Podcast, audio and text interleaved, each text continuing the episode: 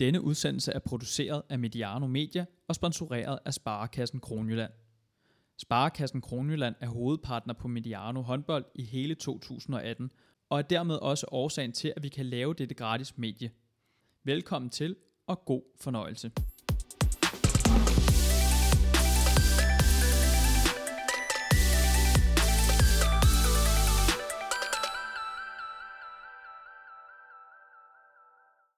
Hej og velkommen indenfor til Mediano håndbold. Mit navn er Jakob Gren, og øh, jeg har værtstjenesten i dag, og den har jeg udnyttet til at invitere en af mine tidligere trænere, Søren Herskin, herind. Så velkommen til dig, Søren. Mange tak, Jacob. Du er tidligere spiller, men også øh, tidligere øh, træner, øh, som sagt for mig i, i AG, og så også på, på damelandsholdet. Men hvis vi lige skal for de lidt yngre lytter måske lige øh, have dit, øh, dit CV på plads. Så det, altså, det er meget kort for det første. Øh, en klub, vi om Sovnfri.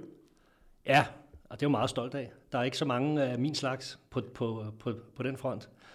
Det nej, rigtigt. nej, det er, der, det er der vel ikke. Jeg har faktisk selv, mine, mine to sønner spiller håndbold i klubben, øh, så nu får de samme tur, som jeg selv fik. Øh, men øh, vi ryddede op i nogle arkiver her for nylig, nede i klubben, og der fandt jeg mit spillercertifikat, og det ligger der stadig, og det er stemplet oktober 1982. Så det er lige omkring, hvor du blev født, tror jeg nok. Så det, ja, jeg har været, nu skal jeg regne hurtigt, jeg har været tre måneder, da du øh, meldte dig ind i øh, Vilhelmsform. Det er jo... Ja, det er ret imponerende. Det synes jeg også selv, og har været medlem lige siden.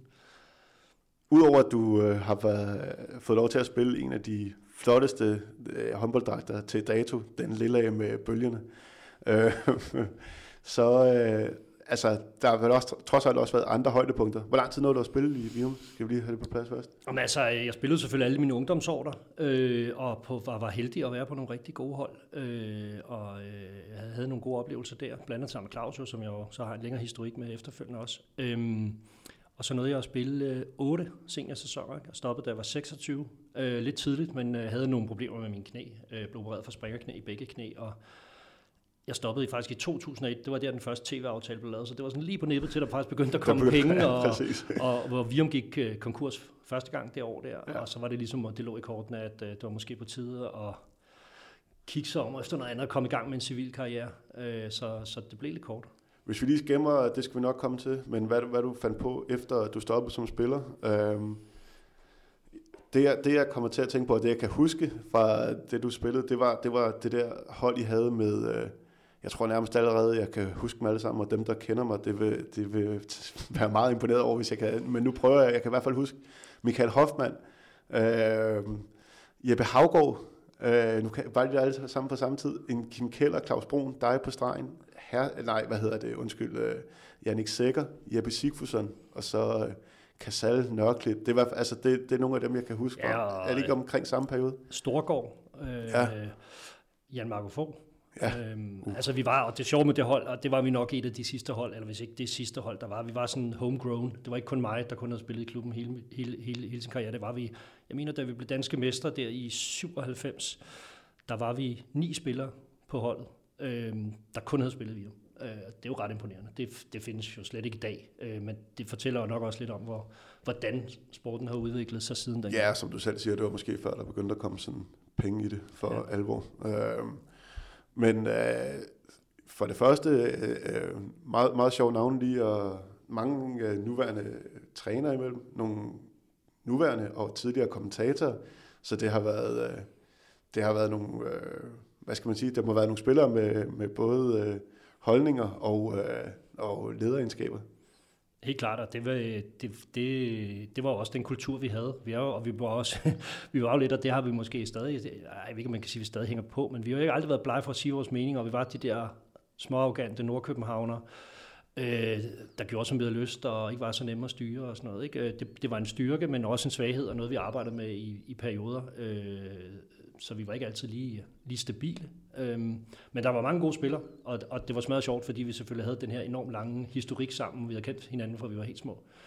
Øh, så det, men, men det er sjovt i dag, at vi er enormt mange, der er blevet i miljøet, øh, enten fuldtids eller deltids. Øh, og, og, og det var hyggeligt at se sine venner der, sine gamle holdkammerater, som stod på dem en gang imellem.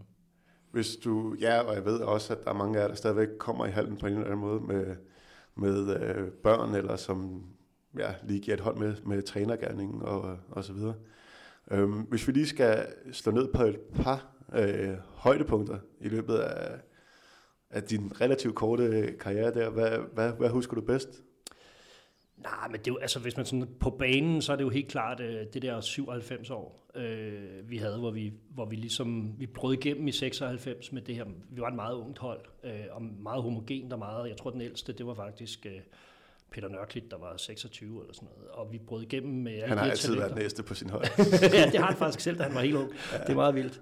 Øhm, men det, der, der brød vi sådan igennem at komme i finalen første gang. Vi slog Kolding i semifinalen, der på det tidspunkt var en, altså der var det godt Kolding, øh, og der kom vi så op på banen for første Hvad var det gang. for et Kolding hold?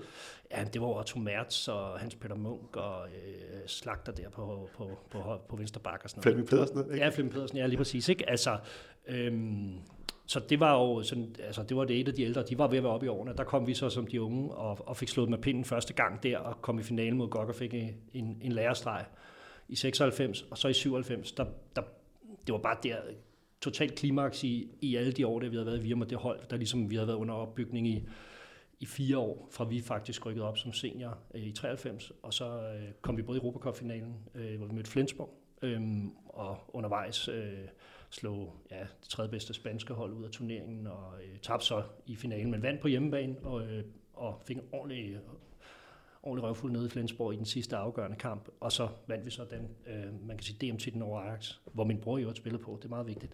Oh. Øhm, på det tidspunkt, fordi den har jeg ligesom fået for forever, ikke? Øh, den der overhånd på ham på den.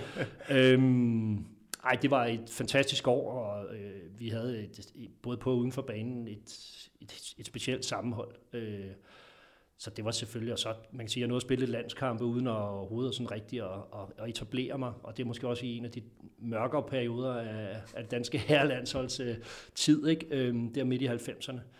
Øh, men, men og så nogle super mange gode ungdomsår, og, og også blev dansk, dansk mester øh, som ungdomsspiller, som, som anden års yndling. Det synes jeg også var rigtig sjovt, men øh, det er helt klart, at det, der, det er 97 år der, det står som, Ja. som noget helt specielt. Så, så trods alt et par, par meritter, selvom du allerede er stoppet som, øh, som 26-årig.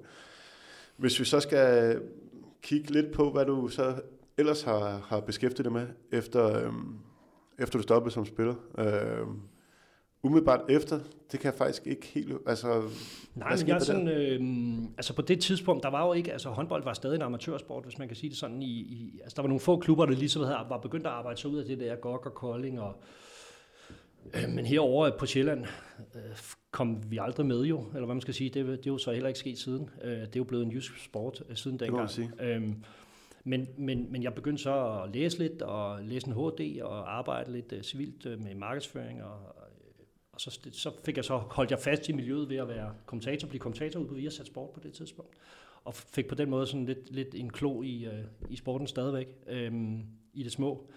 Og øh, jamen, så derfra, så har jeg egentlig sådan jo shufflet lidt ud og ind af håndboldverdenen. Øh, ja, og, lige pludselig så popper du op, og så lidt væk igen. Ja, så fik jeg et tilbud om, og efter jeg var efter et par år der, så øh, startede FCK håndbold op, og jeg fik et tilbud om at komme ind der og, og hjælpe med det, øh, og være sportslig ansvarlig øh, for både damer og herrehold, hvor man overtog FIFs to mandskaber. Øh, super spændende, men og, og, øh, og jeg var hvad, er jeg, 27 eller sådan noget, ikke? så det var, jo- det var fedt at få lov til at være med til det øh, i en kæmpe organisation som FCK med med Don Ø og Dan Hammer øh, ved roret. Dan for håndboldselskabet og Flemming bare som, du ved, øh, spydspidsen for det hele. Ikke, Og være med i dårlige samarbejde med dem og, og, og se det cirkus derinde. Ja, og, ja, og, kigge lidt over skulderen, tænker jeg. Ja, lige præcis, og se, hvordan det fungerer. Der lærte jeg en masse, så videre øh, derfra til, var jeg faktisk ude at være produktchef for Faxe Kondi i nogle år, øh, så et markedsføringsjob igen. Øhm, og i den forbindelse, da jeg forlod FCK, så startede jeg så op kommentatortjenesten hos øh, TV2, øh, og var der i en, i en lang årrække, øh, både fuldtid senere og, og, øh, og så deltids, mens jeg havde mit, mit job dernede i, øh, i, på bryggeriet. Øhm, og øh, da det så var, man kan sige, øh, tid til, så stoppede jeg nede på bryggeriet faktisk, og så blev jeg fuldtids på TV2, og så man kan sige, fik jeg en mulighed for sådan at starte noget agent øh, virksomhed op øh, i samarbejde med håndboldspillerforeningen, hvor jeg faktisk også har været inde og været direktør. Det sprang vi lige over på vej, øh, da de startede op i sin tid. Øhm, så, øh, og, og, og det havde jeg så lidt ved siden af en kort periode, øh, det her agenthalløj, men det fandt jeg også ud af, at den branche, det var ikke mig. Altså, det var ikke, øh, det, var ikke det, jeg ville. Øhm, og så i forbindelse med det, så, øh, jamen, så poppede den her mulighed op for at blive træner. øh, hos AG København. Og øh, det, var, det, var, det, ja, det, var, det var ikke noget, jeg kunne sige nej til. Øhm, men Hvis jeg lige, jeg ved det, øh, nu, kan jeg, nu kan jeg huske, at vi har snakket om det før, det er jo en meget sjov historie, den der med, hvordan du øh, blev træner i, øh, i AG. Kan du ikke lige, øh, kan du ikke lige gøre os lidt klog på det? Jo, Jamen, det var faktisk i forbindelse med mit agentjob her, der... Øh, der skete det, Roskilde håndbold i første division på det tidspunkt havde en satsning kørende, og øh, det gik ikke som de håbede på, og halvvejs ind i sæsonen, så lukkede, måtte de, øh, de lukke deres øh, første divisions herrehold. Øh, og der stod så en række spillere, der skulle finde noget nyt at lave. Og øh, blandt andet Simon Friis, der jo er i håndboldspillerforeningen den dag i dag, og øh, Henrik Olsen, øhm, havde fået det, skulle bruge noget hjælp til at få, få noget på plads, og ikke håndbold havde henvendt sig der. Øh, ikke håndbold spillede på det tidspunkt i 3. division, men havde det her projekt kørende, som jeg kendte ikke til det, og jeg tror egentlig heller ikke omverdenen rigtig kendte til det. Der ude lokalt var der lidt, lidt rumlen omkring, at der var noget i gang øh, med Jesper Nielsen i baghånden. Øh, og jeg var så ude og hjælpe Henrik Olsen og Simon Fris med det her. Øh, og i samme forbindelse fik jeg faktisk etableret en kontakt, så min bror fik kontrakt derude øh, og spillede. Øh, det var hans sidste håndboldopgave. Øh, og da jeg har dialogen med, med den direktøren på det tidspunkt derude og Jesper omkring de her spillere, jamen så begynder de at snakke om, at de, de, de, de skal også finde en træner, der kan, skal overtage på et tidspunkt efter deres nuværende træner. De spørger sådan lidt, og jeg fortæller lidt, og så øh, siger jeg, nej, men ved du hvad, øh, lad mig, prøv at give mig lige 14 dage eller en uge, så skal jeg lige prøve at stikke en finger i jorden rundt omkring og høre øh, nogle navne, vi, havde, vi lige havde vendt. Og jeg forlod så det møde der og gik lidt og tænkte over det, og, og så havde Claus og jeg, øh, Claus spillede på det tidspunkt i FCK og havde egentlig ingen planer om at stoppe sin karriere, i hvert fald ikke på den korte bane. Øhm, og vi har altid snakket om, at det kunne skulle være sjovt, når vi engang ikke skulle spille mere, eller han ikke skulle spille mere, for jeg var stoppet for længe siden, øh, om, om vi skulle prøve at, at, at, at se, om vi kunne slå pjalterne sammen, hvis det muligheden var der. Og så lå den her bare lige for næsen af os. Så Claus og jeg, vi, øh, vi satte os ned en aften øh, over et par kolde pilsner og, og lavede sådan et, øh, og, og, og der kom sælgeren nok op i mig, mere end i Claus, øh, og, og lavede sådan en, en stor gloværdig plan for, hvordan vi skulle hjælpe øh, Jesper med at vinde Champions League. Øhm, en tredje divisionsklub, men ja. En tredje divisionsklub, ja. ja, ja, men altså, øh, hvad fanden? Øh, hvor intet våger, intet vinder, ikke? Øh, hvad, sådan helt konkret, var det, hvad, hvad, hvad, hvad var det? Var det uh, spillestil, var det spillere, eller var det, hvad, hvad, hvad, hvad, hvad indgik der den der plan? Jamen, der indgik egentlig, nej, det var det ikke, det var egentlig mere fundamentet, altså at bygge øh, en ordentlig struktur, en ordentlig kultur. Øhm, ikke så meget spillere på det tidspunkt. Der var lang vej, men også noget med en strategi om, hvordan skulle vi udvikle holdet, hvor lang skulle kontraktperioderne være, hvordan skulle vi sørge for, at der var udskiftning nok til, at vi kunne rykke op hvert år. Hvilke spillere var det, vi skulle hente? Hvilket niveau skulle spillerne have, for at vi kunne forvente, at vi kunne rykke op hver år? Og så videre, og så videre. Så det var sådan egentlig på meget strategisk niveau en præsentation af, at det er sådan her, vi gør. Og så, øh, øh, så tror jeg, altså man kan sige håndboldfagligt, øh, Claus havde været assistent i GOG på det tidspunkt, og, og jeg havde absolut ingen erfaring overhovedet. Så, på men, trods af det har Men er god til at snakke. Ja. øh, så, øh, så, så det fik vi så overbevist dem om, og fik jo så på det tidspunkt, øh, da holdet var midt i 3. division, lavet en kontrakt, som så skulle træde i kraft, når Claus var færdig med at spille halvanden år senere. Øh, så det var jo, øh, det, på det tidspunkt var det jo et, altså vi anede ikke, hvor det her det endte, eller hvordan og hvorledes. Vi skulle først tiltræde halvanden år senere, og, men som vi tager, altså, så må vi se, hvad der sker. Altså, men var ambitionen allerede fra klubbens side på det tidspunkt, at det skulle være det skulle ende ud i mesterskab og Champions League? Og det var det absolut. Ja. Du var jo selv en del af det senere. Du, ja, ja, var jo ikke men, små. Men trods alt ikke i 3. division. Men... Nej, nej, men på det tidspunkt var der ikke noget. Det der, det var, altså Jespers plan fra starten af, det var, altså han var jo sikker på, at han kom til at tjene rigtig mange penge og ville gerne give noget af det her tilbage. Så han ville lave det her hold, der, der vandt Champions League. Der var ikke så meget der, og mesterskaber og så videre, og så videre. Det siger jo sig selv, når man vinder Champions League, skal man også vinde ja. mesterskabet. Og det var rimelig, altså det skulle gå hurtigt. Det var ikke noget med, at... Det gik også hurtigt. Men du, det, det, gjorde det, og du, nu var du selv en del af det. Du oplevede ja. også, at der var under, senere hen var der sådan lidt, fordi så kom Reinecker Løven ind i det, i hans planer, og lige pludselig var han også, var han også engageret dernede øhm, med ejerskab og sådan noget, ikke? og så blev der lidt en periode, lidt forvirring omkring, hvad var det egentlig, vi skulle, øhm, men vi fik sådan styret det ind igen, og, og fik ambitionerne tilbage på ret niveau, og vi endte jo med at, at, at, i hvert fald forsøge at komme så langt, vi overhovedet kunne. Ja, ja det, er jo, det, er jo, det er jo en fed historie, og jeg tænker også, at vi skal snakke om, øh, kommer lidt ind på AG lidt senere, men øh, hvis vi lige skal gøre dit, øh, dit CV færdigt. Nu, nu tager jeg lige et par for dig, fordi ellers så kommer det til at tage for lang tid, kan jeg godt høre. Men øh, assisterende landstræner, øh, så må du lige byde ind, hvis, hvis vi lige holder os til det håndboldmæssige. Og så, øh, jo, så er det jo egentlig det. det, er jo egentlig det. Altså, det er jo en effektiv trænerkarriere, kan man sige.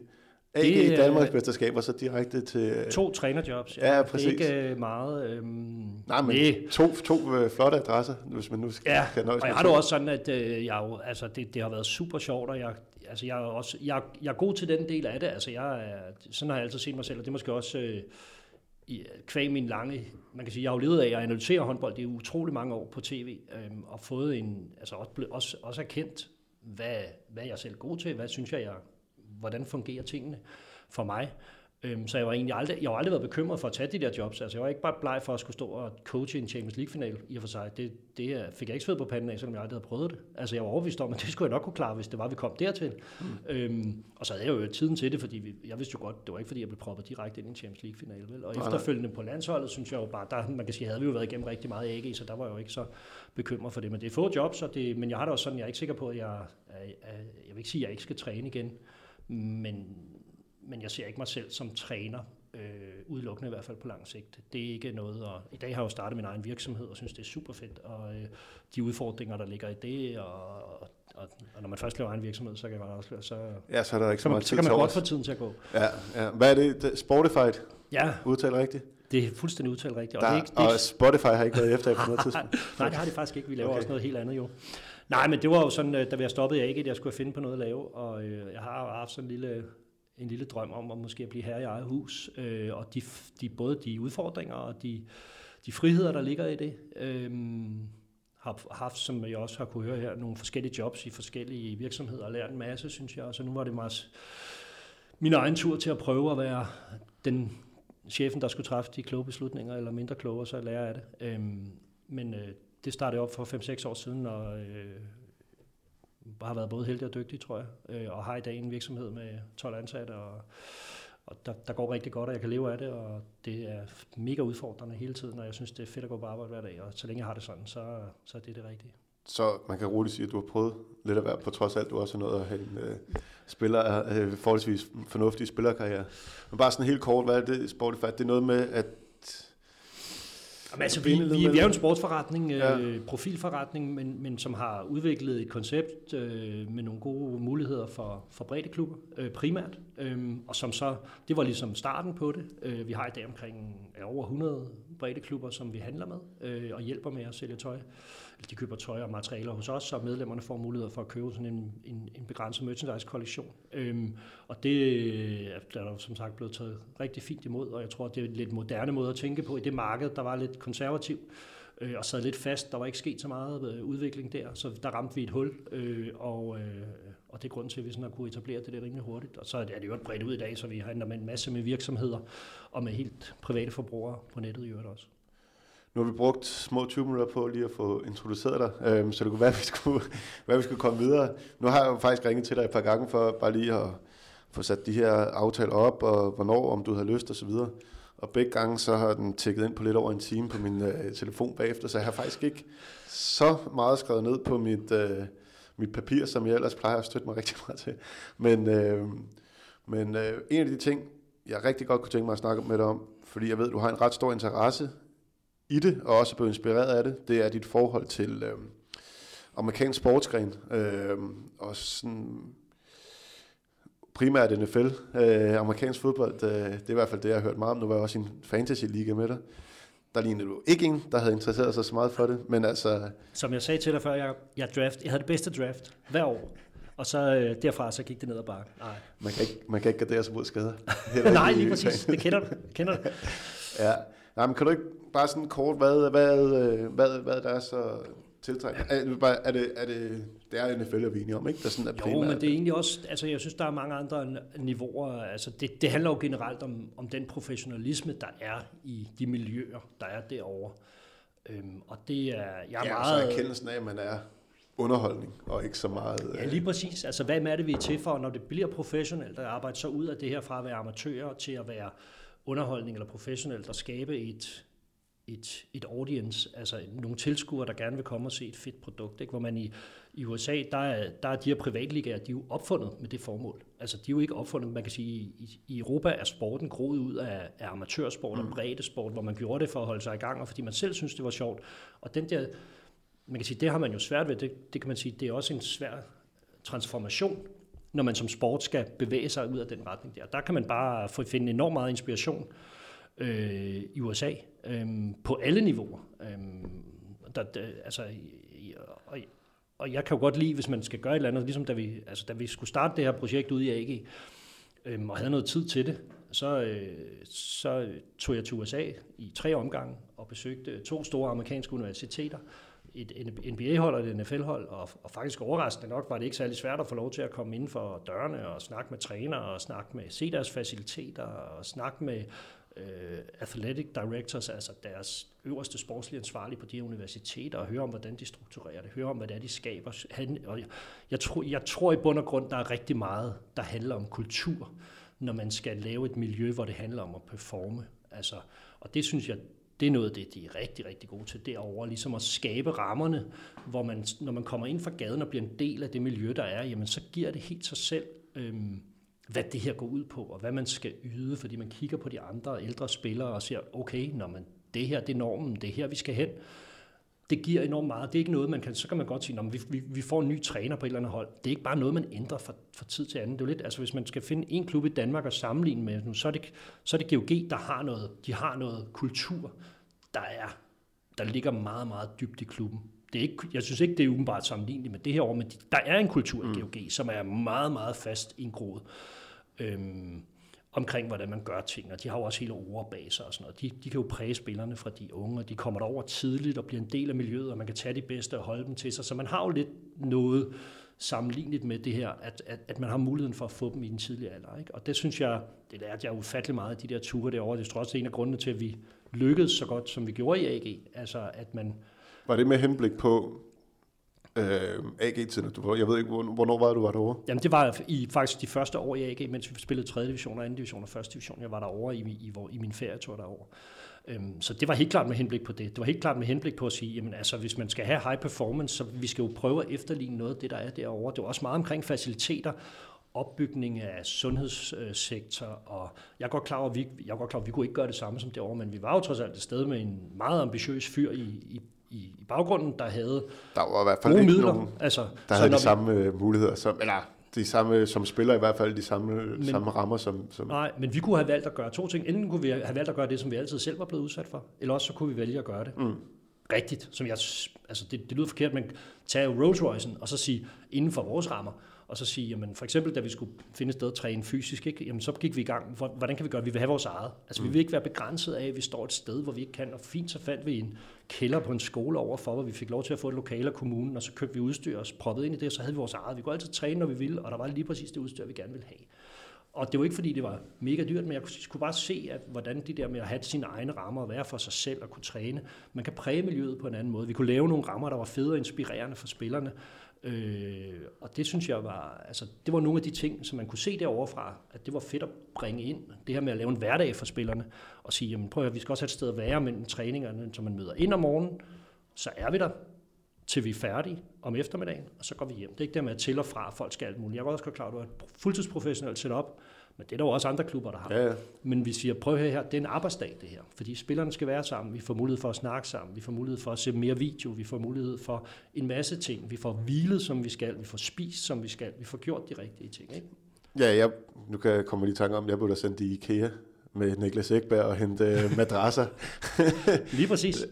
øhm, ja, men hvad hedder det? Øh, men som du også siger, det er jo også et, et ressourcespørgsmål. Øhm, men men, øh... men jeg synes også, altså det, det er det, nogle af de her ting, men det er også et spørgsmål om at udfordre det, der er. Mm. Altså, og det synes jeg, det, det, er jo en, det er jo en holdning, jeg, jeg, jeg ofte savner. Øh, og det er nok ikke bare i håndbold, det er jo også sådan, som vi er som danskere, at vi ikke altid stræber efter det bedst mulige. Altså, øh, en anden sjov historie i den forbindelse, og nu er det ikke, men altså, vi signede Olaf Stefansson, da vi spillede i anden division. Mm. Altså, altså selvom man havde et stort stilet projekt, og vi har ligesom sat som krav for os selv, vi vil ikke lade os begrænse. Altså, vi, vi vil ikke, altså, hvis vi synes, vi skal have Olaf Stefansson, han kunne være fed at få, så skal vi prøve at få ham. Altså, vi havde jo nogle penge. Hvis Jesper var villig til at bruge dem, fair nok. Men derfra og så til at det lykkedes os, så har man skrevet under på en kontrakt med et dansk anden divisionshold, det var sgu rimelig vildt. På det tidspunkt nok verdens bedste håndboldspiller. Ja. Altså, Men fordi vi turde tage chancen, og det var en lang proces at overbevise ham osv. videre, Altså, det var mega fedt, og han tændte jo på ideen og kunne godt tænke sig noget andet. Og fordi vi ikke lå os assistent, så nej, det kan vi slet ikke på nu, det må vente til vi spiller ligaen. Ikke? Nej, vi prøver bare. Ikke? Lad os ja, ja. nu prøve det. Lad os nu se, der, er ikke, der, kan ikke, der kan ikke ske andet, end han siger nej tak. Vel? Det var helt forfærdeligt, at han så ikke med at spille, fordi så havde jeg nået at spille sammen med ej, jeg har vel stadigvæk, ej, jeg ved ikke, Olaf var bare lidt, men altså i hvert fald noget at prøve at spille sammen med en af dem. Han, øh, han kom først, efter jeg var, efter jeg var smuttet, ja. øh, desværre. Men jeg glemte lige at spørge om, hvad, hvad var det egentlig for nogle klubber, sådan helt konkret, du var over besøg? Du sagde en NBA-klub og en... Øh, jeg besøgte en New Orleans Saints og øh, Houston Rockets. Jeg har en kammerat, der bor i Houston. Øh, en gammel skolekammerat. Øh, og ham har jeg besøgt jævnligt, og derfor så var basen ligesom hos ham. Og så var jeg ude og besøge Texas A&M og University of Texas, som jeg kunne, der kan jeg, kunne jeg køre ud fra, hvor han var boet. Og hvad, hvad, er, er det de samme, altså er det, om du er på college, eller om du er del af NBA eller NFL? Øh, altså, det er jo meget forskellige setups, ikke? Altså, ja. det var meget forskelligt. Man blev også, altså, de fortalte jo også, at man så en masse ting, og så deres faciliteter, så hvordan de trænede, fik lov at snakke med folk om, hvordan de strukturerede sig. Han havde en sådan en halv time med deres fysiske træner i Houston Rockets, for eksempel. Og så fortalte han lidt, at vi så styrkelokalet, han var meget sød og ville gerne, ikke? Altså, øh, snakke og fortælle, og vi snakkede om, hvordan de strukturerede træningen, altså periodisering af træningen, hvor meget fysisk træning kunne de lave på kampdage og ikke på kampdage og sådan noget. Det var masse af de her ting brugte jeg også, når vi kom hjem til at skulle prøve, når vi selv kom op i ligaen og kunne træne på den her måde. Jamen, så kunne vi bruge det til at planlægge vores træning og sørge for at finde nogle folk, der havde de rigtige kompetencer til at kunne træne spillerne på den rigtige måde. Ikke? Øh, så Altså, de var bare, og sådan, altså, det blev man også overrasket. De havde aldrig opdaget en fra, fra, fra Danmark, der bare kom. Jeg ringede, altså, jeg ringede jo bare og skrev en mail og sagde, okay. ja, hvordan kan man ikke? Og de er jo mere, altså, sådan er amerikanere også bare. Ja. De synes jo, det var fedt, der var nogen, der ville lytte til, hvad, hvad de havde lavet. Ikke? Og, og på universiteterne er det noget andet, ikke? men der har de jo de her kæmpe træningsmiljøer, kæmpe sportsprogrammer hvor de fagner mange sportsgrene, også enormt interessant. Og øh, nede på Texas A&M, hvor de har et af de bedste soccer, øh, kvindelige soccer-teams faktisk, hvor han fortalte om, hvordan de der havde altså virkelig arbejder med den fysiske del af, af udviklingen af, af kvindesport eller kvindefodbold. Ikke? Som han også sagde, prøv at høre, der kan vi jo, altså USA, de har, de har jo ingen fodboldkultur stort set, altså soccerkultur derovre, men på grund af deres fremragende fysiske træning og sådan noget, og det de kan lave på universiteterne, hvor sporten ligesom, så har de jo været i stand til at lave verdens bedste fodboldliga for damer. Ikke? Mm. Altså øh, med udgangspunkt i, i deres viden om fysisk træning og, og træning generelt. Ikke? Så hvis der er en ting, man ligesom skal tage ud, så er det, altså, det, det handler meget om den fysiske træning også? Eller hvad? Altså, ja, det gør det selvfølgelig. Det kunne vi i hvert fald, det var en af de ting, jeg også husker, sådan, den fysiske træning blev i hvert fald sat i nogle mere strukturerede rammer, end, jeg havde, end jeg havde været vant til. Altså min, derovre, der synes jeg, der blev det meget tydeligt. Jeg har jo selv en, en som spiller prøvet jeg den fysiske træning. Jeg var en, en, en klein og egentlig dygtig spiller, men jeg vejede 80 kilo, da jeg rykkede op som senior. Og vi fik så en svensk træner, nu bare for at fortælle min egen korte historie her. Øh, en svensk træner, som så sagde, ved tilfælde så så han mig med spille ned på anden hold. Jeg var faktisk ved at stoppe med at spille håndbold, da jeg okay. var der 18 år, og rykke op som senior. Fordi jeg ikke så mig som en del af det der umiddelbart, ikke? selvom jeg havde været en dygtig ungdomsspiller. Så, så, øh, så siger han, du hvad, du, skal, du kan godt spille håndbold, men du, du er jo et siv. Altså, jeg kunne ikke ind på stregen, altså, jeg havde ingen chance jo mod folk, der vejede 20-25 kilo mere end mig selv. Så kan du være nok så dygtig, men du, du bliver bare kastet rundt. Så sagde han, nu, øh, nu går vi i gang med at træne, hvis du har mod på det. Øh, og så var det også bare fokus på det. Og øh, i løbet af det første år tog jeg 15 kilo på. Og øh, altså gik jo fra at være en, en, et siv til lige pludselig at være en spiller. Ikke? Øh, og debuterede på ligaholdet og alle de der ting. Altså, så jeg har jo selv prøvet på min egen krop, hvor, hvor meget det betyder fysikken i det her, for at tingene kan lykkes. Mm. Altså, så, så er det fysisk. Det er bare et stort element. Og så øh, derover kunne man så se, hvor meget de prioriterede, altså hvor meget det rent faktisk øh, fylder i deres træning. Når man ser sådan en amerikansk fodboldhold, hvor meget fysikken, altså de træner jo 50-50 træning, det vil sige i hvert fald lige så meget fysisk træning, som de træner håndbold. Og det, det var noget det, vi tog med hjem og startede ja. op i AG, hvor vi sagde, prøv at høre her, i forhold til skader, i forhold til, til at få tingene til at lykkes, i forhold til at være fedt og klar sidst på sæsonen, hvor tingene skal afgøres og sådan noget. Vi havde også en bred trup, der var mange ting, der hjalp på det her, men vi prioriterer virkelig den fysiske træning højt, og vi får ansat en dygtig fysisk træner, og vi bruger rigtig meget tid på det.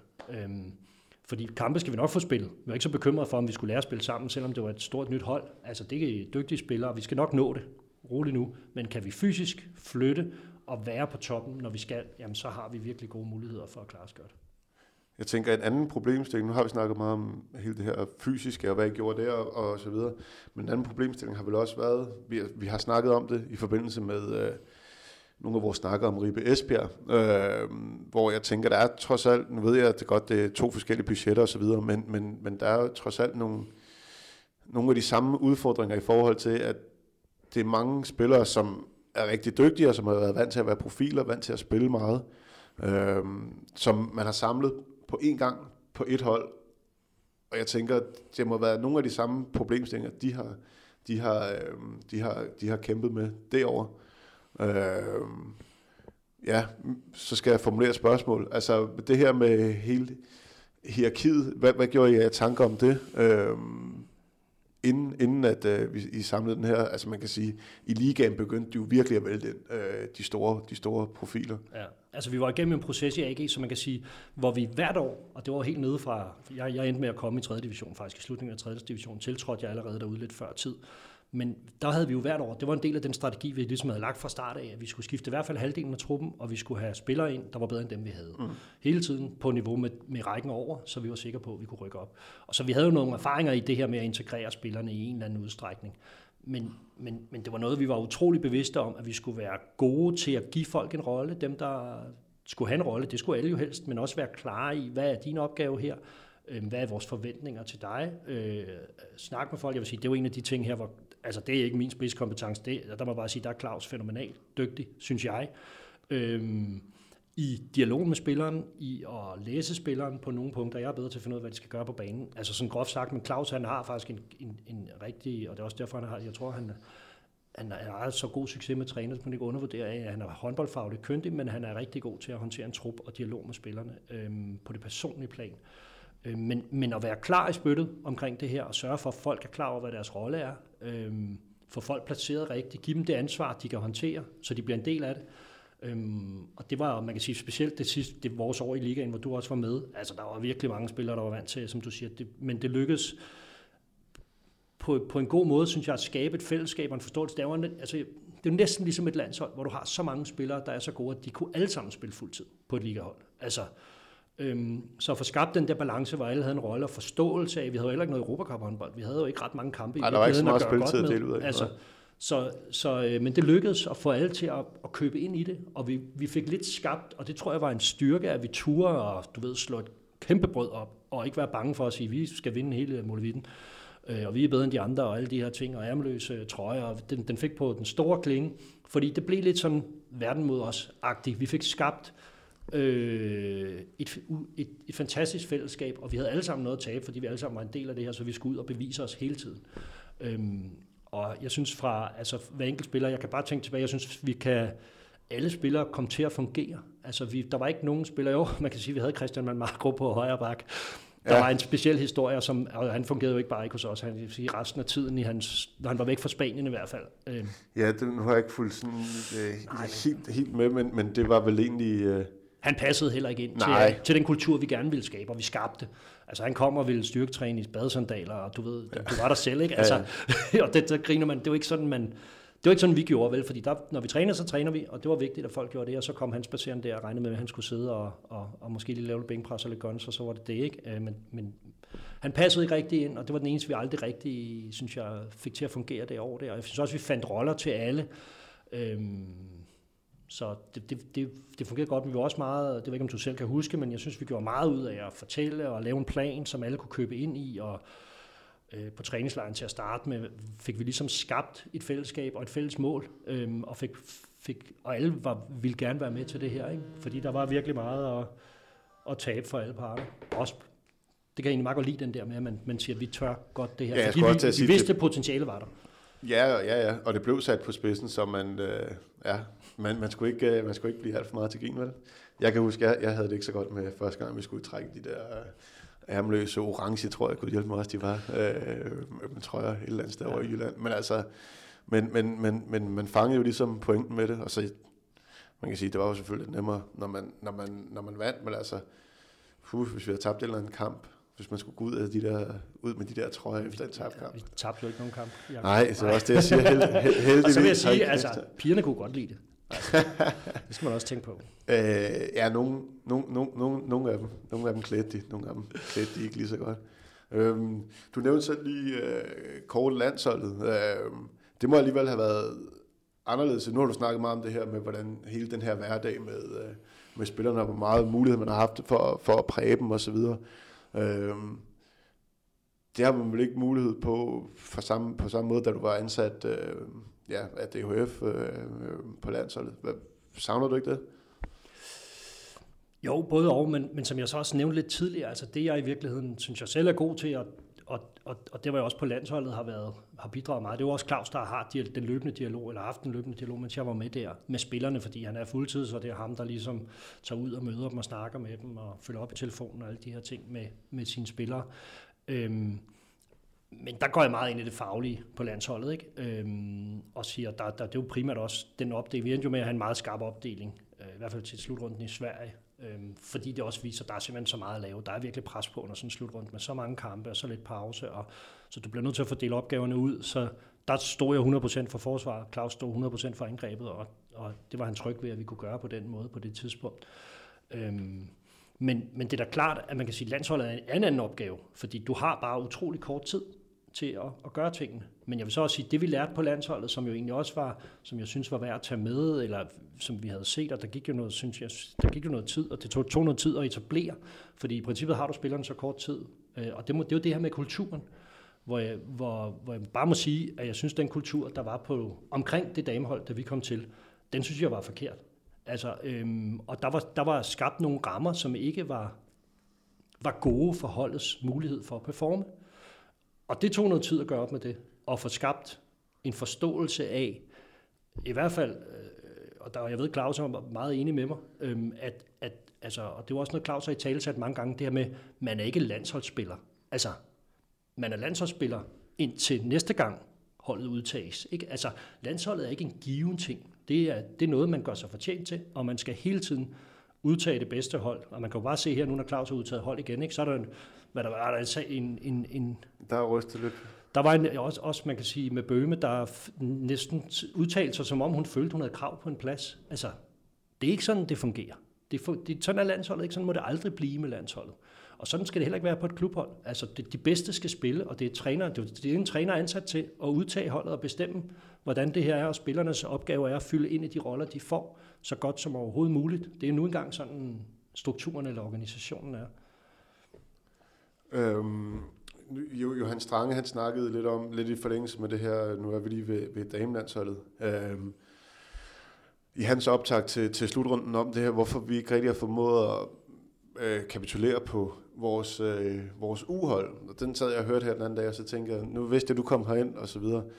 Øhm, er, er det noget, du har gjort dig nogle tanker om i forhold til, øh, hvad, hvad, øh, hvad mangler vi at gøre for at de her rigtig dygtige uhold, hvor, hvad mangler vi for at gøre for, for måske 100% øh, udbytte af det på, når, når de rammer øh, seniorniveau? Ja, altså jeg synes, øhm, og jeg ved, det er, jo, det er jo en ongoing dialog det her, eller, eller, eller debat, ikke en dialog, en debat omkring, hvordan gør man det her? Hvorfor, hvorfor er det, vi er så gode på uhold, når vi ikke synes, vi kan, kan være det på A-holdet? Og, og man vil sige, med den med det, jeg har set, og det, jeg har været en del af, så, ble, så, så, så synes jeg, at vi, man kan sige, det, der er fundamentalt af forskellen på, hvad vi gør i Danmark, og hvad man for eksempel gør i Frankrig og Norge, for nu at sammenligne os med de bedste, der er der på damesiden lige nu, det er, at i Danmark laver vi hold,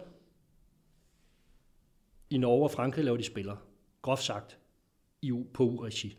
Så det vil sige, det fokus, de har i det arbejde, der bliver lavet talentudviklingsmæssigt, i de to lande, der handler det om at lave gode spillere. Det vil sige, det handler meget om individuel udvikling. Det handler meget om fysik. Det handler meget om kultur og lære spillerne at træne. Det handler også meget om at udvikle dem i forhold til på det personlige niveau, i forhold til at tage ansvar, i forhold til en masse af de her ting, som ikke på kort sigt, skal de sige, vil gøre dem til den bedste spiller muligt, men når vi snakker A-niveau, vil gøre det. Så deres fokus er udelukkende på, at vi skal lave A-spillere, hvor i Danmark laver vi uhold.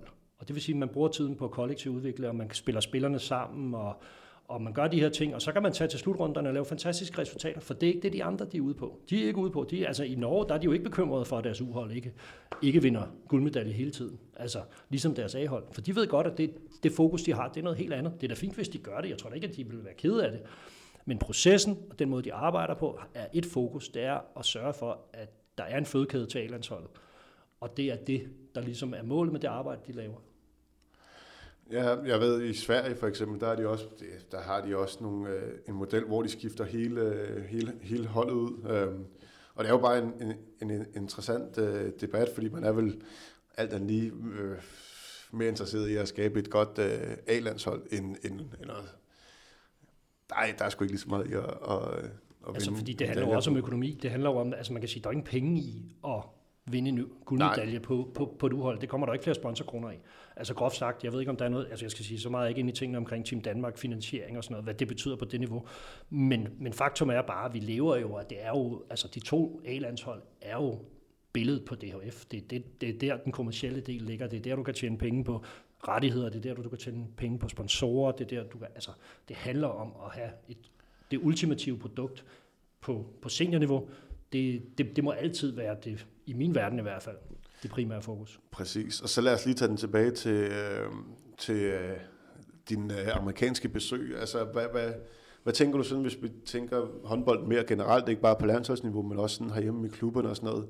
Øh, er, er der nogle ting, vi kan lære af den hele den her øh, underholdningsfokus, øh, at de har i, i USA på hele, øh, på hele sporten? Ja, jeg synes, den grad, altså man kan sige, der er jo jeg synes både på den sportslige del kan vi lære rigtig meget. Altså, jeg kan godt lide det der, som jeg sagde, den kultur med at aldrig at være tilfreds.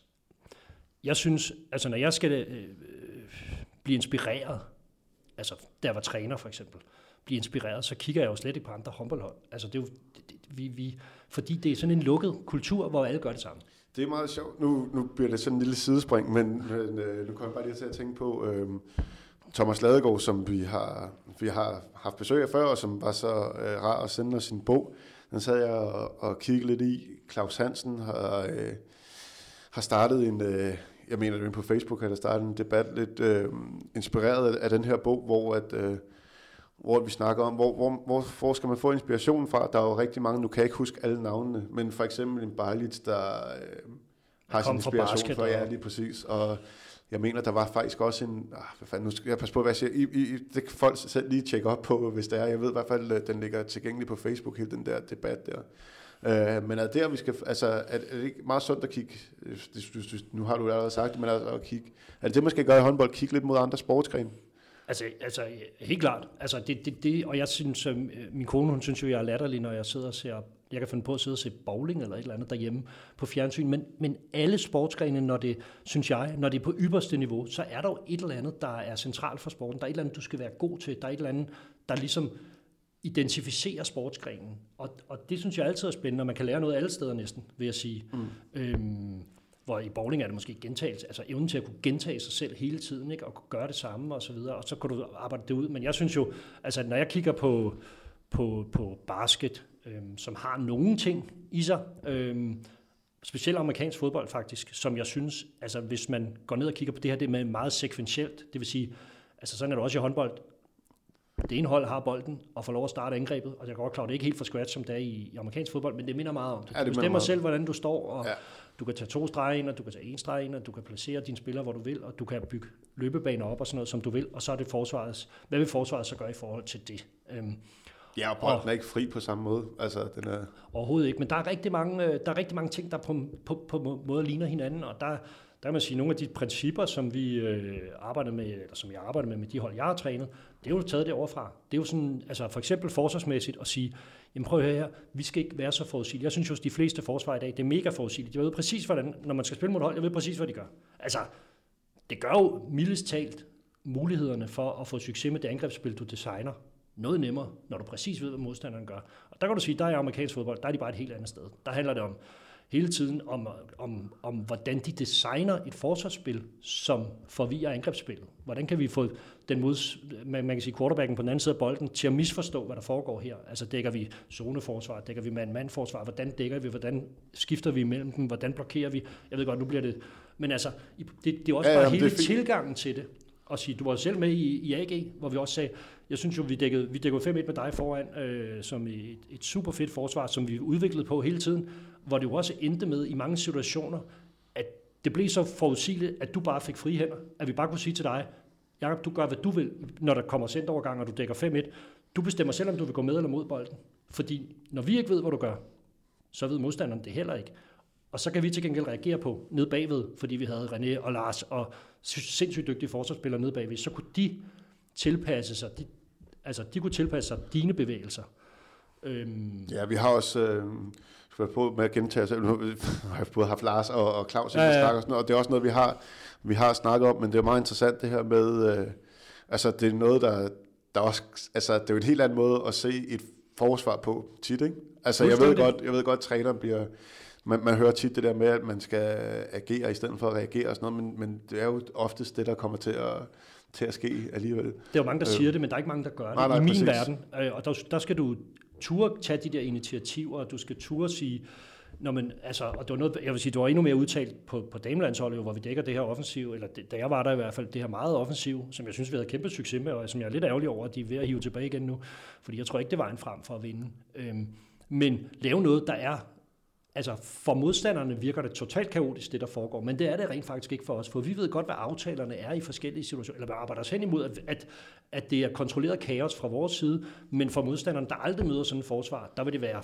virkelig svært. Jo bedre det bliver, så bliver det virkelig svært, og jeg synes, at vi, vi dertil i, i Sverige, til EM i Sverige, virkelig havde noget succes med det, hvor vi, og så kan man sige, at vi vandt måske ikke, de, vi kom jo i semifinalen, så det var super fedt, men vi holdt virkelig modstanderne nede på et få antal, på, på lavere antal mål. Det er godt, det er en anden måde at spille håndbold på, men jeg elsker den måde, hvor vi tør tage noget kontrol, tvinge modstanderne ud i og, og gøre det til en forsvarskamp, altså hvor vi bare, det bliver virkelig svært at score mål, ikke? i stedet for at det bliver sådan noget, sad forleden, da jeg så Esbjerg Øh, Øh, hvad, hvad hedder det, København håndbold i fjernsynet, ikke? hvor det bare sådan et, folk de løber bare tilbage og score mål. Ikke? Det er bare, hvem, hvem kan score flest mål? Ikke? Altså, det, det, det, synes jeg er kedeligt. Mm. Jeg sidder og prøver at forestille mig det sådan, det, det, det, altså det vil jo virkelig, jeg har svært ved at forestille mig det, selvom om nogen jeg godt kan lide det lidt uforudsigeligt og sådan noget, men, men, øh, men øh, det, det vil virkelig kræve en stor, øh, altså også for spillerne, altså en villighed til at skulle ligesom give slippe på meget af det, man havde lært i... i øh, Jamen, det er det, man... og det var også en kæmpe, på, for, på, på, altså med pigerne der på landsholdet, en kæmpe omstillingsproces, altså kæmpe omstillingsproces. Det var det da også med jer, en, en del af det, mm. at få folk til ligesom at, at forstå, men det er også noget med at sige, der skal man jo være god til at sælge varen, altså, og så, så sige, prøv at høre, det her, det giver os en bedre chance for at vinde. Altså, en af mine kæpheste i, i AG også, hvor jeg også stod for forsvarsspillet, det var jo også at sige, vi skal have to forsvarssystemer. Vi skal ikke, altså, som, som vi kan veksle mellem, og ikke bare når det er panik, altså ikke bare når vi er bagud. Vi skal have nogle forsvarssystemer, som, hvor vi kan forskellige ting, fordi så kan vi rent faktisk flytte os imellem dem, uden at vi bliver dårligere. Men det er svært for modstanderen, og så kan vi jo tilrette de systemerne efter forskellige ting. Og vi havde jo nogle kampe, det var ikke, om du selv kan huske, hvor det ene forsvarssystem, hvor det sådan var, du ved, det kørte, jeg kan huske en kamp mod Nordsjælland, vi spillede for eksempel, som havde en rigtig god sæson det år der, hvor vi, det var jo også den eneste kamp, vi tabte til dem op, op i slutspillet. Ja, øhm, men hvor vi, det står uafgjort i pausen, og vi har dækket 6-0, og det fungerer egentlig ikke super godt, og de får mulighed for at spille, og vi er ikke sådan helt aggressive nok.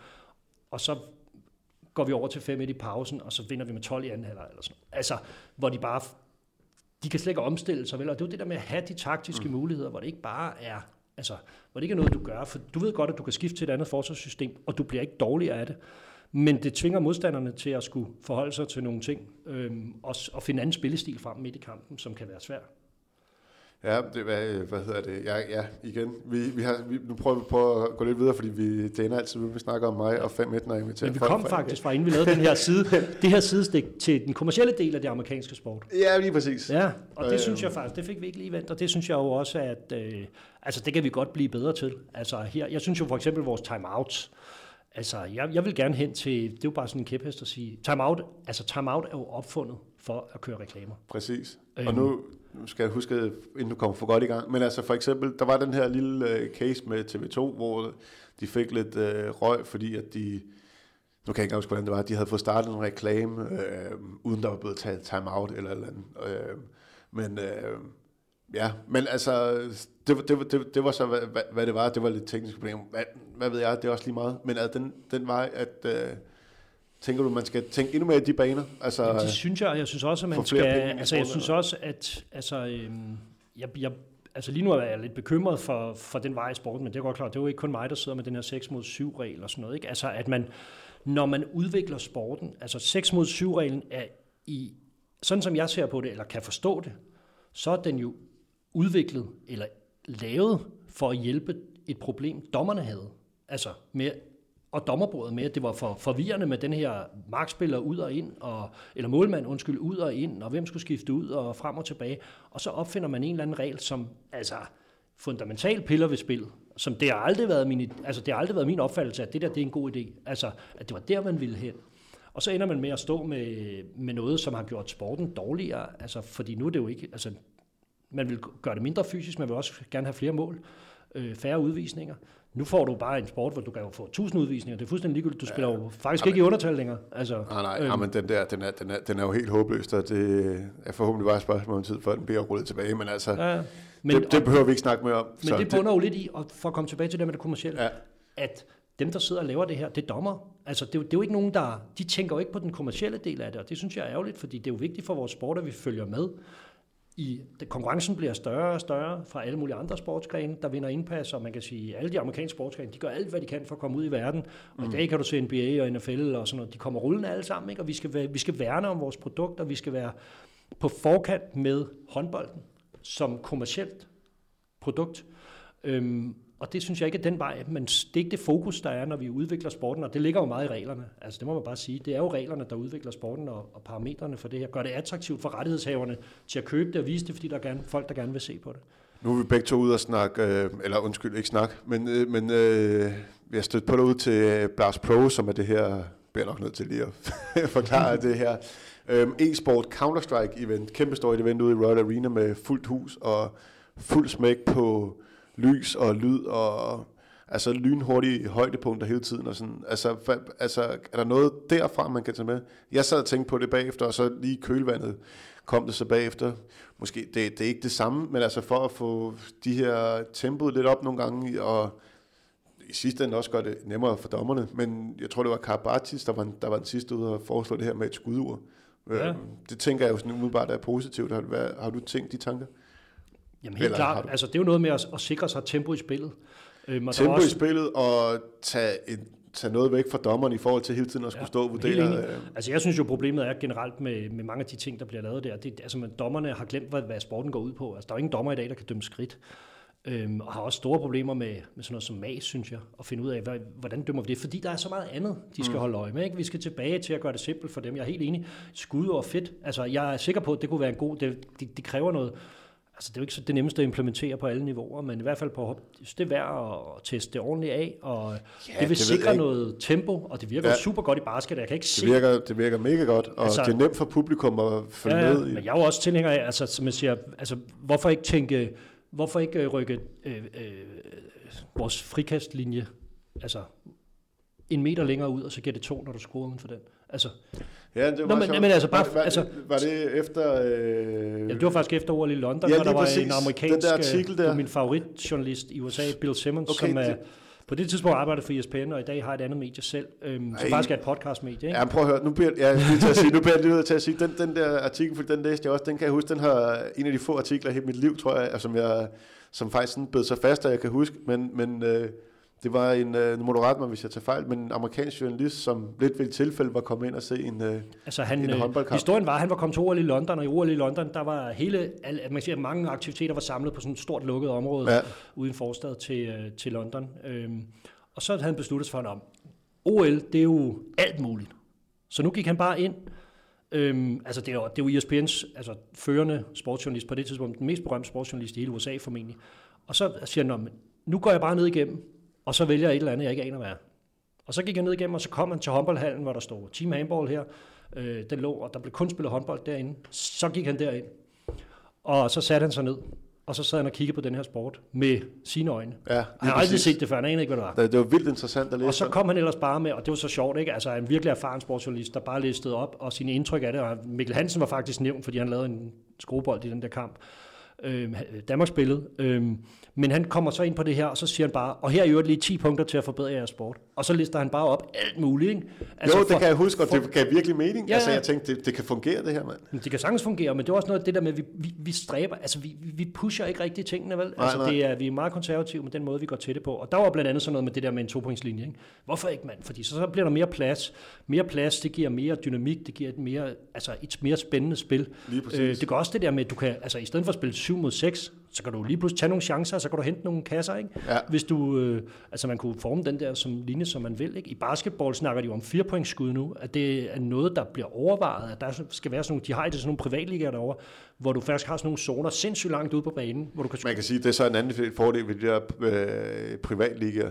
Det, altså, øh, der er ikke oh. så meget. Det, det er lidt nemmere at indføre de der... Det er meget nemmere at indføre, men jeg synes jo stadigvæk, men, altså reglerne bliver lavet et sted for os ja, alle ja, ja. sammen i håndbold, så hvis der var sad nogen der, der rent faktisk ikke tænkte på alle mulige underlige problemstillinger, men tog det fra et kommersielt synspunkt. Ja, de tænker vel dybest set på en problemstilling, det er, hvordan de bliver valgt næste gang igen. Altså, øh, men det er så en anden diskussion. Godt sagt, har du nok ret, ja. Ja, men og, kan du huske andre for det der, øh, hvad, hvad, var det ellers, han kom med forslag? Jeg kan, huske, øh, jeg kan godt huske... Ej, jeg tror faktisk også, skududdet var med, ikke? Det ja. handlede om tempoet, ikke? Det handler om at få tempoet op i spillet. Det handler om, lige præcis som du siger fra, som også er indtrykket, når du har siddet derude, i, hvor jeg også var med ude og se, ude og se Blast, altså, det her med, at der er knald på, ja. der, der bliver skabt noget stemning, at der er noget, det var faktisk sjovt i OL i London, det var sådan en helt anden ting det var et, et, et, man kan sige, det var englænder, der var inde og se det der. Ikke? Folk, der ikke er vant til at se håndbold. Ikke? Ja, ja. Hver gang der var nogen, der ramte stolpen, så råbte de jo ligesom, det var i fodbold. Det var virkelig sjovt. Altså, ja, ja. Jeg var kommentator for Danmarks Radio derovre. Så hver gang, altså, hver gang der var et skud på stolpen, så hele hallen sagde bare, og første gang det skete, så tænkte jeg, hvad i alverden snakker de om? Der var jo stolpeskud hele tiden. Ja, ja, altså, øh, det var, men det var også en sjov observation, ikke? at det var stolpeskud, mand. Det er jo uh, det var tæt på, ikke? Jo, jo, jamen det, men det er jo så også sikkert et produkt af, jamen, det, det, ved jeg ikke, om det også er, øh, gør sig gældende for den typiske fan, fan og sådan noget. Altså, jeg var med mit studie ude her i starten af året, og se, eller starten af sæsonen, og se øh, København håndbold mod Randers. En, ja, undskyld, men det var, det var, en, det var, en, det var en ret tam affære øh, på mange måder. Men altså, jeg tænkte også, det var, ud over min klasse, der var det børn, der spillede i klubben, deres forældre, og så nogle pensionister. Altså, groft sagt. Grof, grof sagt, ja. ja. Og så var, der helt, så var vi hele den her, øh, og nu tager jeg så mig selv med i en kategori af yngre øh, øh, tilskuere, men hvor at det også var, de havde ingen, intet kendskab til det. Det var ikke, det var ikke den bedste kamp, jeg har, jeg har set langt fra, men de lod altså alligevel begejstre, hvor jeg også tænkte, hvor jeg, altså, det, altså, det kan noget, og det kan også appellere til nogle andre, end dem vi øh, normalt har. Det kræver måske bare en bedre indpakning, i hvert fald man sælger det bedre, og så måske nogle enkelte justeringer af reglerne. Øh, men altså, der er bare et... Der, sporten har et potentiale, som jeg Helt ikke klar. tror, at uh, der er blevet uh, udnyttet 100%. Udnyttet, og man kan sige, vi jo, og det var skal jo så ikke nogen af os, der skal tage æren for, men jeg er med nogle af de folk, der faktisk sidder hos Refresh i dag og laver de her blast-turneringer. Nogle af de folk, der, der var med der også hos os, øhm, der har skabt de her rammer i AG, hvor der blev sat nye standarder for, hvad man kunne tillade sig, hvor langt man kunne gå for at skabe et, en event og ikke en håndboldkamp. Altså folk gik hjem, der var jo også, altså vi skulle, der kom jo så mange tilskuere, der vi sørgede for at samle så mange tilskuere, at, der, at folk vidste ikke så meget om, hvad der foregik nede på banen. Præcis. Og det skulle også udgangspunkt, eller målet var det jo, at de skulle, af det. De skulle, når man, de skulle gå hjem, altså de, selvom du så havde set en kamp, hvor, som i virkeligheden ikke var særlig spændende, så skulle folk gå hjem med at tænke, ja. ej, hvor har det været fedt ja, ja. at være her i dag, fordi der var musik, og der var underholdning, og der var knald på, og der var indløb, og der var alle de her elementer, som meget af det var taget fra NBA, altså er ingen hemmelighed. Altså, nej, nej, er, både et arena, men, men et cirkus, der var også en grund til, at det blev kaldt cirkus AG, ikke? Ja, ja. Det var det. Det var også målet. Altså, det var målet at give folk den her oplevelse af, der er fyldt. Det er nummer et. Det er meget vigtigt.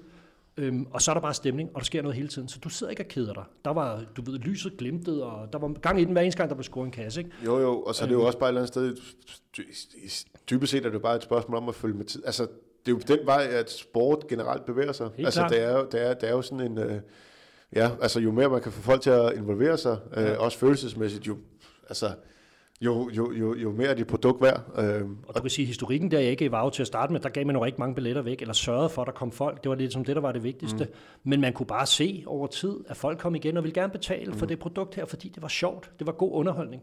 Og det var lige præcis det, man skulle frem til. Og til sidst behøvede man ikke at give fribilletter lidt længere. Så ville folk gerne købe billetterne, og endte med, at man solgte du ved, 20.000 billetter til en kamp i parken. Ikke? Altså, til en høj pris. Altså, så godt blev produktet i princippet til sidst. Præcis, men nu kan vi godt sidde sådan her og blive enige om, hvad, hvad det er, man skal. Sådan, hvem, hvem, hvem, hvem, er, altså det, er, det må være ude i klubberne, at man skal... Altså, det er jo skal, alle parter, ikke? Også, det er en forståelse. Jeg synes også, klubberne som fællesskab har et ansvar for at drive produktet fremad og sige, men hvad er det, vores fokus er? Altså det, jeg ved godt, det er et svært skisme. Øhm, fordelen i USA er, i en privatliga, der sidder 30 eller 32 ejere, mm. der tænker på én ting. Ja. Hvor mange penge kan jeg tjene på ja, det her? Det øhm, så det betyder, at de tænker på den del. Hvor man i, i håndbold, der sidder, nu siger divisionsforeningen i Tag Herreligaen, så sidder der 16 klubdirektører, der tænker på én ting. Hvordan kan jeg vinde? Altså, ja. de, ja, ja. man har ikke det der fælles, altså derover handler det om økonomi, og alle har ligesom en fælles interesse. De vil da også gerne vinde, men for de der ejere, der handler det om en ting, det handler om, hvor meget kan min franchise blive værd, hvor meget kan min klub blive værd den dag, jeg skal sælge den. Fordi det er det, jeg er for. Mm. Det er business. Mm. Altså, og der har vi jo et andet fokus i Danmark, men jeg synes jo stadig, når man skal det bedste eksempel på, på den der solidaritet og evnen til at udvikle et produkt, er jo den engelske Premier League. Altså hvis du går 20 år tilbage i tiden, og ser på, hvor alle de europæiske ligaer var på det tidspunkt, der var Premier League jo, det var da fint, men det var, noget, altså det var ingenting, ikke, det var ikke noget specielt. Men den solidaritet, de har bygget tingene op omkring i England, hvor de har erkendt, at uanset hvilken kamp der, der bliver spillet i Premier League, så skal den være konkurrencedygtig, det skal ja. være et godt produkt, det vil sige, de rettighedspenge, vi får ind, dem fordeler vi meget jævnt over hele linjen, så vi sørger for, at produktet Premier League bliver meget værd så, skal, så får vi et fantastisk produkt. Og i dag er de jo, de har jo sat de andre ligaer fuldstændig. fuldstændig. Italien ja, ja. er jo nærmest lukket, fordi alle klubberne hver især begyndt at lave tv-aftaler. I, uh, I Spanien tager Barcelona og Real Madrid 60 procent af rettighedspengene. Ja, ja, så det vil sige, at de andre har ikke en chance for at følge med. Og det er da fint nok for Real Madrid og Barcelona, men det giver jo ikke et godt produkt. Og det er jo ikke, se hvor Premier League er i dag rent økonomisk. I dag der er jo, altså nummer sidst i Premier League tjener flere penge end Real Madrid og Barcelona på rettigheder. Det er jo helt sindssygt. Altså, det, og det er jo fantastisk godt set. Det er og det handler om solidaritet, og det handler om forståelsen af det kollektive produkt, man har. Mm. Ja, ja, ja. ja og det er ikke, jeg siger ikke, det er nemt, nej, men nej, det er meget nemmere i USA, hvor der sidder nogen, der kun tænker på bundlinje. Ja, ja, men det, men det er, men, og historikken viser, det, det skaber jo ikke de, de, de bedste hold, men altså, hmm. men de har bare et uh, Premier, ja, Premier League, det, det er virkelig, det, de har forstået det. Altså, det er fandme i stærk det er så, Og det er over en lang årrække. Altså, de folk sidder og ser Watford, Bournemouth, og nu kan de lige pludselig ikke se, uh, altså, Nå, det er det eneste, folk vil have i dag. Altså, ja. det, er det, eneste det er åbenbart det, fordi man kan sige, når du kigger på tv-stationerne, så må man bare konstatere, at det er det, de vil have. De er ligeglade med det andet, ikke? fordi jo. de ved, at alle kampe, det er også, når du kører et produkt med 300 kampe på et år, så ved du, at alle 300 kampe, dem vil folk kigge på. Præcis. I en eller anden udstrækning. Nu sidder vi og snakker Premier League, der er lidt langt. Nu skal vi huske, vi hedder Mediano, Mediano håndbold, men, men, men hele den her, ja, men det er, men det er, det er altid en, øh, nu er vi allerede over, over en time, så det kan være, det, det, det, det er et andet tidspunkt, vi skal tage den diskussion på, men, men, men sådan helt generelt den her, øh, det er i hvert fald noget, jeg tænker sådan meget over sådan lige, lige pt, fordi at jeg også er tiltrukket af alle mulige andre sportsgrene, men altså hvad er det? Ja, man, man, man tænker også, kæft, altså håndbolden, der, der, er, der er noget potentiale, men, men der er med også øh, lang vej derhen, og der er, det er svært at se, hvor, hvor, hvor at, øh, ja, hvordan, hvordan, vi, hvordan vi kommer derover, synes jeg. Altså nogle det, gange altså man kan sige, det handler jo om et fokus, og det handler om en velvilje og en forståelse fra klubbernes side i en eller anden udstrækning. Og som jeg siger, så med historien med Premier League, det er jo et langt sejt træk. Det er jo ikke jo, jo. noget, man bare lige kan gøre sådan her, så vender det hele.